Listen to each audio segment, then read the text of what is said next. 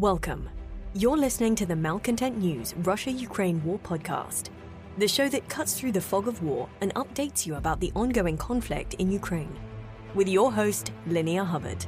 Don't forget to like, comment, and subscribe on Apple Podcasts, Spotify, and Google Podcasts. I'm Linnea Hubbard, and today is Thursday, May fourth, two thousand twenty-three. It's been three thousand three hundred fifty-four days since Russia occupied Crimea on February twenty-seventh, two thousand fourteen, and four hundred thirty-five days since the large-scale invasion of Ukraine began. Today's podcast looks at what happened yesterday in the Russia-Ukraine war. The Malcontent News Russia-Ukraine War Report is compiled by our team from around the world. Today's report includes information from direct contacts in Ukraine and their proxies, Russian Ministry of Defense reports, the General Staff of the Armed Forces of Ukraine reports, operational commands north, south, and east of Ukraine, open source intelligence, our in-house team of analysts and geolocation experts, and pro-Ukrainian and pro-Russian mill bloggers and social media accounts with a track record of trying to be accurate. We have one mission: to report the truth, because the truth matters.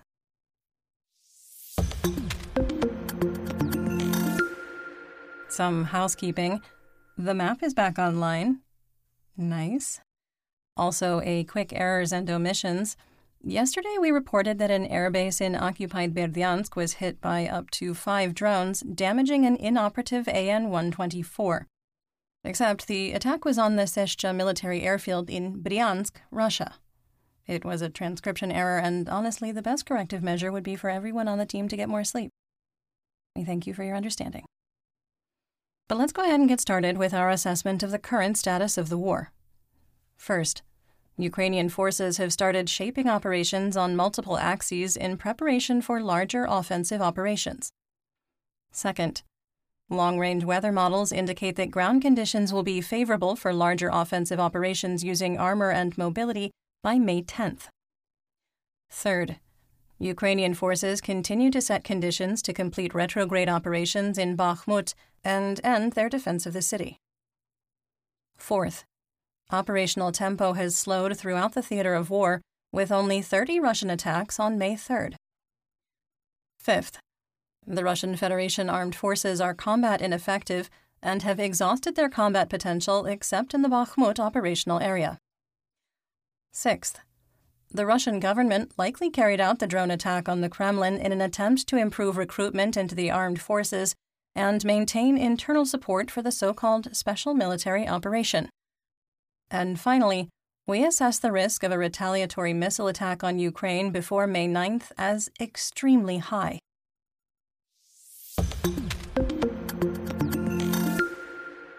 Let's get some regional updates, starting with Kharkiv.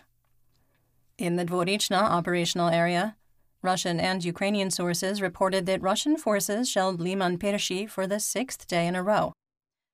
Kharkiv Oblast Administrative and Military Governor Ole Sinyubov wrote, quote, "The settlements of Vovchansk, Strelitsha, Dvorichna, Liman-Pershi, and others were also under enemy fire. There were no casualties among the civilian population during the day," end quote. Based on repeated reports from multiple sources and Governor Sinyubov's report, we've moved the line of conflict north of Liman-Pershi. The situation in the Kupiansk operational area was stable. Moving on to the Donbas region in Luhansk. Fighting was limited on the Luhansk axis, with a significant increase in Russian artillery. Operational Command East, or O K E, spokesperson Serhii Cherevatyi reported Russian units fired five hundred sixty-five artillery rounds, mortars, and grad rockets from Dvorichna to Bilohorivka. The situation was stable in the Svatova operational area. In the Kremina operational area, Russian mercenary mill blogger Rybar reported positional fighting in the area of Makiivka with no change in the situation. Russian forces attempted to advance south of Dibrova and were repulsed. We made a small adjustment to the map, moving the line of conflict approximately three hundred meters south in the Serebryansky woods. A geolocated video showed Ukrainian forces shelling Russian positions at a semi-improved campground further south than we had previously assessed. In the Lysychansk operational area, Russian forces probed Ukrainian defenses east of Bilohorivka, in Luhansk, using reconnaissance in force, took losses, and returned to their defensive positions. The so-called Luhansk People's Republic, or L N R, Joint Center for Control and Coordination reported that two rockets fired by HIMARS hit the occupied city of Alchevsk.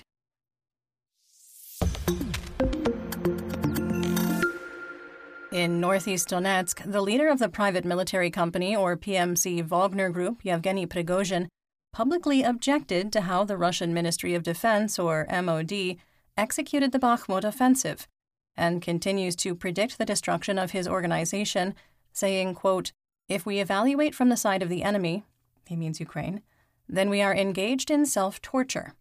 It is probably interesting for NATO members to watch from the sidelines how the Russian general staff, with their own and not with Ukrainian hands, is burying an organization, the defeat of which seemed an impossible task to the enemy. The troops were preparing, plans were being developed, but everything turned out to be very simple. It was necessary to find a weak, proud, commander-offended creature, which, with a screech, 'I won't forgive,' they practically did all the work for Ukrov," end quote. Quick note, Ukrov is a Russian slur for Ukrainians. In an interview, Ukrainian Deputy Minister of Defense Hanna Malyar was asked why Bakhmut was so important for Russia. She responded, quote, "They love symbolism and historical parallels. They love to create myths about their victories. All forces, military and propaganda, were thrown into the battle for Bakhmut. For us, Bakhmut is a heroic page of the Russian-Ukrainian war. Even since last summer, no matter how much the Russians threw their forces there, they could not achieve anything. The city is still under our control." And behind the daily news, "Fighting continues in Bakhmut," is the indomitability and heroism of our soldiers, as well as the round-the-clock work of headquarters and command," end quote. While Bakhmut is the area of the most intense fighting, it has transitioned into intense positional fighting and artillery duels. There are growing questions about how much combat potential P M C Wagner has left and if the Kremlin will be willing to transfer dwindling reserve forces to the Bakhmut operational area. In our assessment, P M C Wagner is in an operational pause that will end within twenty-four to forty-eight hours.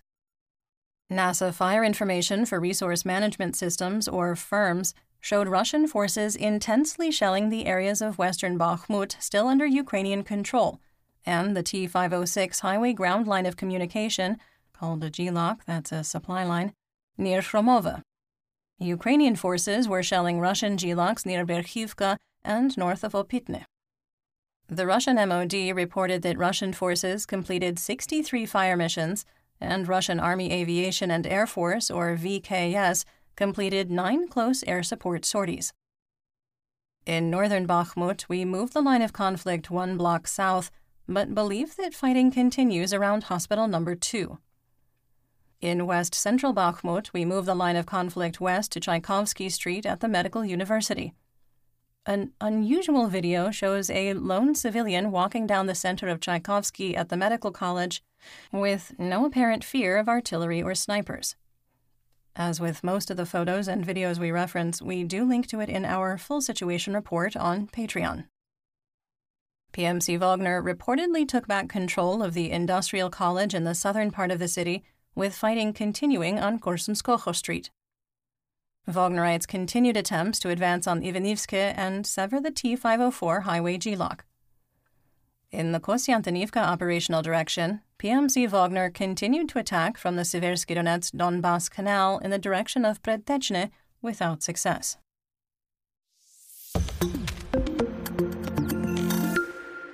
In southwest Donetsk, in the Toretsk-New York operational area, the first Army Corps attempted to advance toward New York from Troitske and were unsuccessful. In the Avdiivka operational area, Russian forces exhausted recently accumulated reserves during failed attacks on Avdiivka and Nevelske, and repeated attempts to tighten their control of the Krasnohorivka plateau. Because of heavy losses, fighting was limited to the no-man's land between Sieverne and Vodyana. To the southwest, attempts by the Russian First Army Corps to retake lost positions in eastern Pervomaiske also failed. Commander of the Tavria Front Joint Defense Force Center, Serhii Telyatitsky, reported that around two companies of Russian troops were lost because of, quote, cannon fodder assaults. Light infantry units attempted human wave attack tactics with insufficient artillery support and lacking armored vehicles. In the Marinka operational area, fighting continued along the remains of Druzhby Avenue with no change to the situation. East of Pobeda, Ukrainian forces released pictures of themselves at the pig farm, confirming that Russian forces gave up the positions last month. In the Vuhledar operational area, Russian forces attempted to advance on Novomikhailivka, suffered losses, and returned to their defensive positions. A geolocated video from Russian sources showed Ukrainian positions being shelled at night, much further northeast of Novomikhailivka than we had previously assessed. Based on this new intelligence and using terrain analysis, we moved the line of conflict one kilometer away from the settlement. In Russian-occupied Mariupol, insurgents recorded the movement of at least twenty trucks carrying ammunition and three self-propelled howitzers moving in the direction of Manhush. Multiple videos recorded the destruction of a Russian ammunition depot in Mospine, southeast of occupied Donetsk. One video captured the initial blast and several secondary explosions consistent with ammunition cooking off. Reportedly, the blast was near a forward operating base for Russian Army aviation.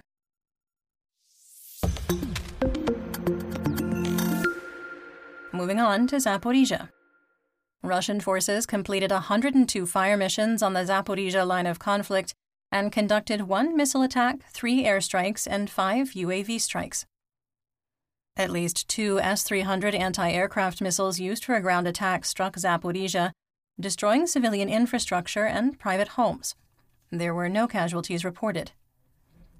During the weekly conference call between International Atomic Energy Agency, or I A E A, inspectors at the Zaporizhzhia nuclear power plant and the Ukrainian State Nuclear Regulatory Commission, the I A E A Crisis Center reported that Russian occupiers were storing military hardware, explosives, and weapons in Turbine Hall four, adjacent to the nuclear reactor vessel. Ukrainian state enterprise Energoatom released a statement declaring, quote, "We emphasize once again, today, the whole world must join forces to stop the nuclear terror of the Russian Federation, which violates all the norms and requirements of nuclear and radiation safety of the nuclear power plant operation. Therefore, the most important issue should be the application of tough sanctions against Russian nuclear industry enterprises and persons affiliated with them as soon as possible." End quote. The militarization of a nuclear facility beyond reasonable defensive capabilities violates Article fifty-six of the Geneva Convention. We provided a summary and legal analysis in the August eleventh, twenty twenty-two Situation Report.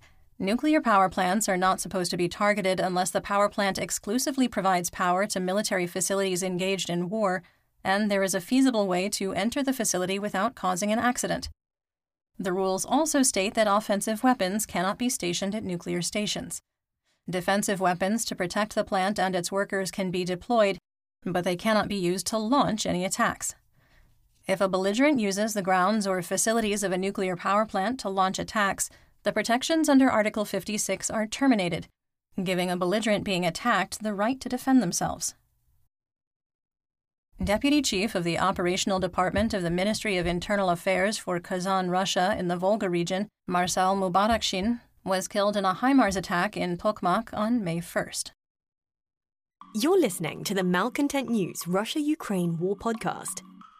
Our team of journalists, researchers, and analysts is funded by readers, listeners, and viewers just like you.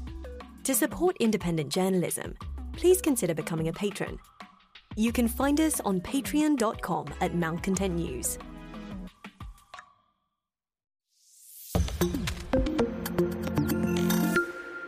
In the Black Sea, Crimea, Mykolaiv, and Odessa region, Operational Command South, or O K S, reported that the Black Sea Fleet had increased its deployment of eight vessels, including one frigate, to eleven vessels with four frigates capable of launching up to thirty-two caliber cruise missiles in total. Oleg Kryuchkov, the spokesperson for the Russian occupation officials of Crimea, said two Ukrainian drones were shot down near Feodosia. Traffic was temporarily halted on the Crimean Bridge even for vehicles that had completed screening. Re-inspections were done and traffic was allowed to move. There was no reason given for the heightened security. In Odessa, twelve Iranian-sourced Shahed one thirty-six kamikaze drones were shot down, with three more striking a college dormitory building. There were no reported injuries. Some drones had, quote, "for Moscow" and, quote, "for the Kremlin" scrawled on their control surfaces.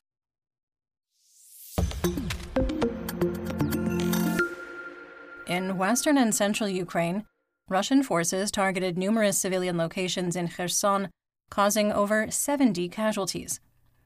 Almost all of the related pictures and videos have graphic content that is not suitable for work or for children, and some may find the content disturbing. Often publicly shared images of casualties have blurred any fatalities. That is not the case in these images. Russian forces pounded free Ukraine on the west bank of the Dnipro, executing ninety-eight fire missions using five hundred thirty-nine artillery rounds, mortars, drone-delivered I E Ds, and indirect tank fire. The city of Kherson was targeted sixteen times and hit by eighty-two munitions, killing twenty-three and wounding forty-eight, many requiring hospitalization. With the earlier announcement of a looming total curfew for two and a half days starting on May fifth, stores were packed with people buying groceries and fuel. Russian forces shelled the railroad station moments after a train with one hundred sixteen passengers departed for Lviv. Several carriages were hit, with a conductor injured. An ambulance responding to the shelling at the train station was hit by shrapnel from artillery, disabling the vehicle. The two medics were uninjured, but one pedestrian was killed and three more were severely wounded. The Okhko gas station was shelled, leaving the floor caked in blood and covered in shattered glass. A volunteer providing humanitarian aid was refueling his car and was severely injured by shrapnel, recording a short video while waiting for surgery and an intensive care unit bed. The Epicenter hypermarket, which is similar to a Super Walmart or Auchan, was shelled in the morning, killing three employees and severely injuring four more. Management announced the shopping center would remain closed through the curfew, which will be lifted on May eighth. Three power engineers working to fix damage from an April twenty-eighth missile attack were also killed. One of the line workers was injured in a previous attack. Four people were killed and three wounded when the A T B supermarket was shelled. Initially, two were reported dead and five injured, but two people died of their injuries in hospital. Among the wounded were a mother and her child. We can report the child is not among the hospitalized victims that died. At the time of recording, there were multiple reports of, quote, relentless shelling of the ship district, with local officials appealing for residents to remain in shelters and follow the two-wall rule. Quick sidebar. The two-wall rule, according to the Visit Ukraine website, is, quote, you should have at least two walls separating you from the danger, as one will likely collapse on impact and the other will take on the broken wall, window glass, et cetera, end quote. At least three Fab five hundred S E U M P K bombs hit the village of Kizomis, west of Kherson. There were no reported injuries, but the attack damaged or destroyed almost every single home. On a European trip to visit with Finnish, Norwegian, Swedish, Dutch, and German officials, Ukrainian President Volodymyr Zelensky condemned the attacks, saying, quote, the world needs to see and know this. A railway station and crossing, a house, a hardware store, a supermarket, and a gas station. Do you know what brings these places together?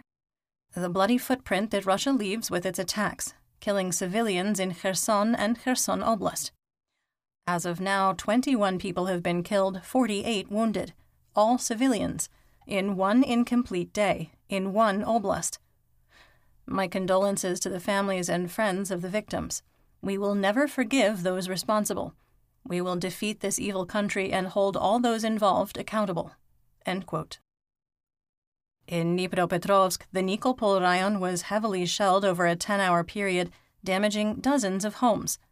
Two people were wounded, including an eighty-six-year-old pensioner, and the solar power plant was attacked, damaging twelve panels.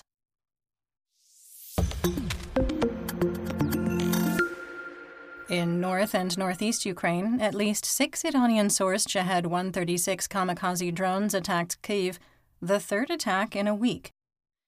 Serhii Popko, head of the Kyiv City Military Administration, said, quote, "As a result of the downing of enemy aerial objects in the Shevchenkivsky, Berchivsky, and Podilsky districts of the capital, about ten pieces of debris fell on various streets.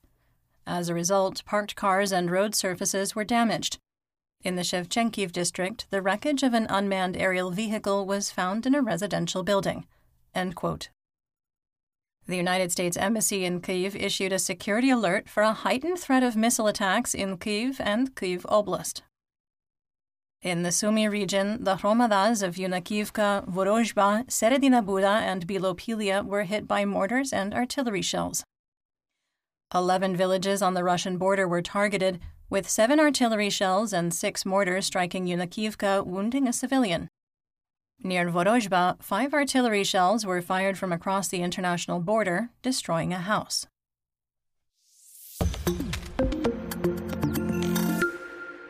On the Russian front, at oh two twenty-seven hours local time, a kamikaze drone struck the Senate Dome of the Kremlin in Moscow, causing a small fire on the tile roof. A video from a different angle showed that a sustained fire was burning from the first drone strike. Approximately fifteen minutes later, as two people were climbing a catwalk toward the top of the dome, a second drone exploded near the flagpole. In the morning, videos and pictures revealed the damage was superficial, with light burn marks and several tiles appearing to have been knocked off the roof. Shortly after the strikes, Russian state media agency R I A Novosti declared, quote, "The Kyiv regime made an attempt to strike the Kremlin residence of Vladimir Putin with unmanned aerial vehicles." End quote. Later in the day, Kremlin spokesperson Dmitry Peskov claimed that Putin was not at the Kremlin or his official residence when the attack occurred. Since two thousand twelve, Putin has preferred to work at his residence in Novo-Agoryovo. In the minutes after the attack, the Kremlin changed its story at least two times, initially claiming that the drones had been shot down, and then claiming they had been disabled using electronic countermeasures. The multitude of videos in the public domain, which Russian state media did not share in televised news reports during evening news on May third, shows that there were no attempts to shoot down or disable the drones, or efforts were unsuccessful. Peskov declared that, quote, "The Russian side reserves the right to take retaliatory measures where and when it deems necessary," end quote, with Russian Deputy Chairman of the Security Council of Russia, Dmitry Medvedev, calling for the assassination of Ukrainian President Zelensky. In another statement, Peskov blamed the United States for the strike, saying that Washington was behind the attack. Serhiy Nikiforov, the spokesman for President Volodymyr Zelensky, said, quote, "We have no information about the so-called overnight attack on the Kremlin. However, as President Zelensky has said on numerous occasions, Ukraine is deploying all of its forces and capabilities to liberate its own territories rather than attack the territories of another country." Some of the word choices of the terrorist state are particularly surprising. A terrorist attack is what happened in Dnipro and Uman, where entire sections of residential buildings collapsed, or the missile that targeted people at the Kramatorsk rail station, which happened in April two thousand twenty-two. Or one of the countless other tragedies. What happened in Moscow is obviously an escalation ahead of May ninth. End quote.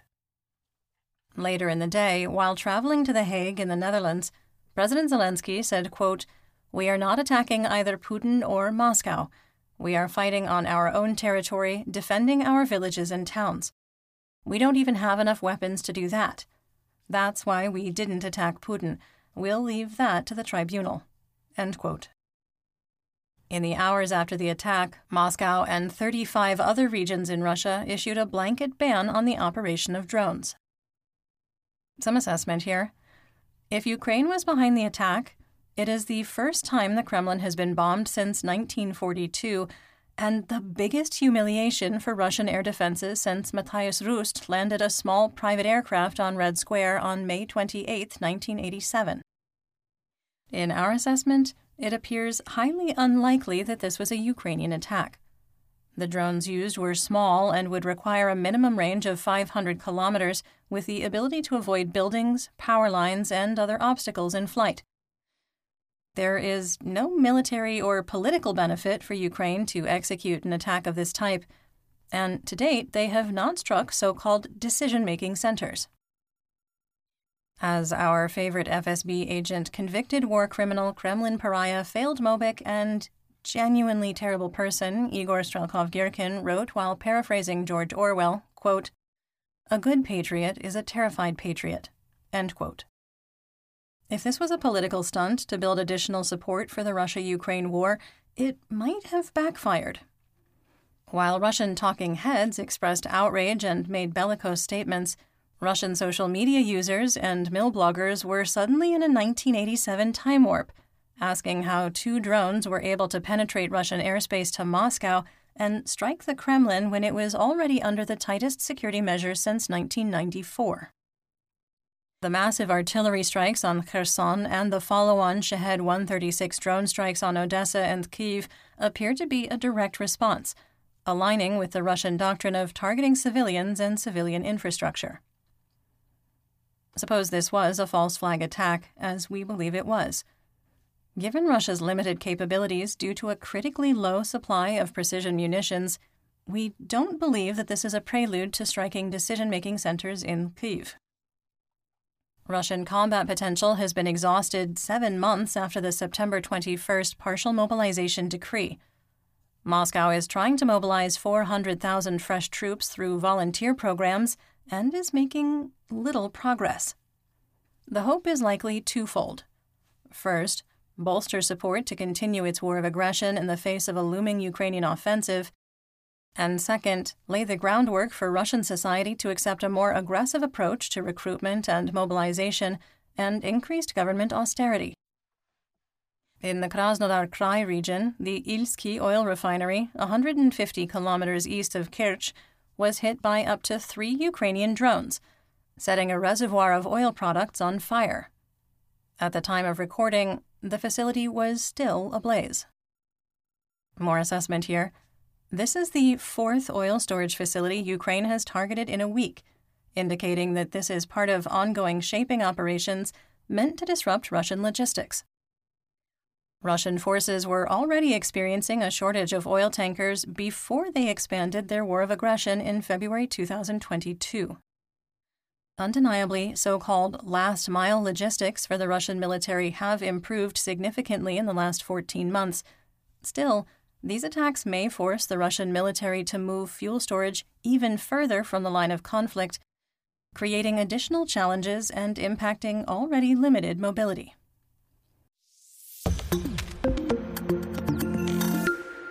Let's talk about developments theater-wide and outside Ukraine.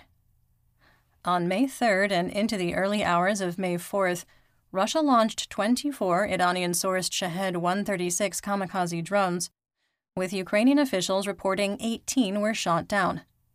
At the time of recording, we were able to account for twenty-one of the twenty-four drones. Russian forces released a video showing the attack being launched. The Ukrainian National Resistance Center claims Russian officials are planning a false flag action in Bryansk and Kursk to discredit the Ukrainian armed forces. The organization claims that two Russian units have up to three hundred Ukrainian uniforms, with planned action in Ivanovskoye in Kursk and Yamnoye in Bryansk. The United States Department of Defense announced another military aid package valued at three hundred million dollars. We break it down in the full situation report, but of note, the package includes ammunition for HIMARS, tow missiles, demolition munitions, and vehicles for heavy equipment transport. And that's what we know. Join me again tomorrow for more updates. Until then, stay safe, everyone. You've been listening to the Malcontent News Russia-Ukraine War Podcast.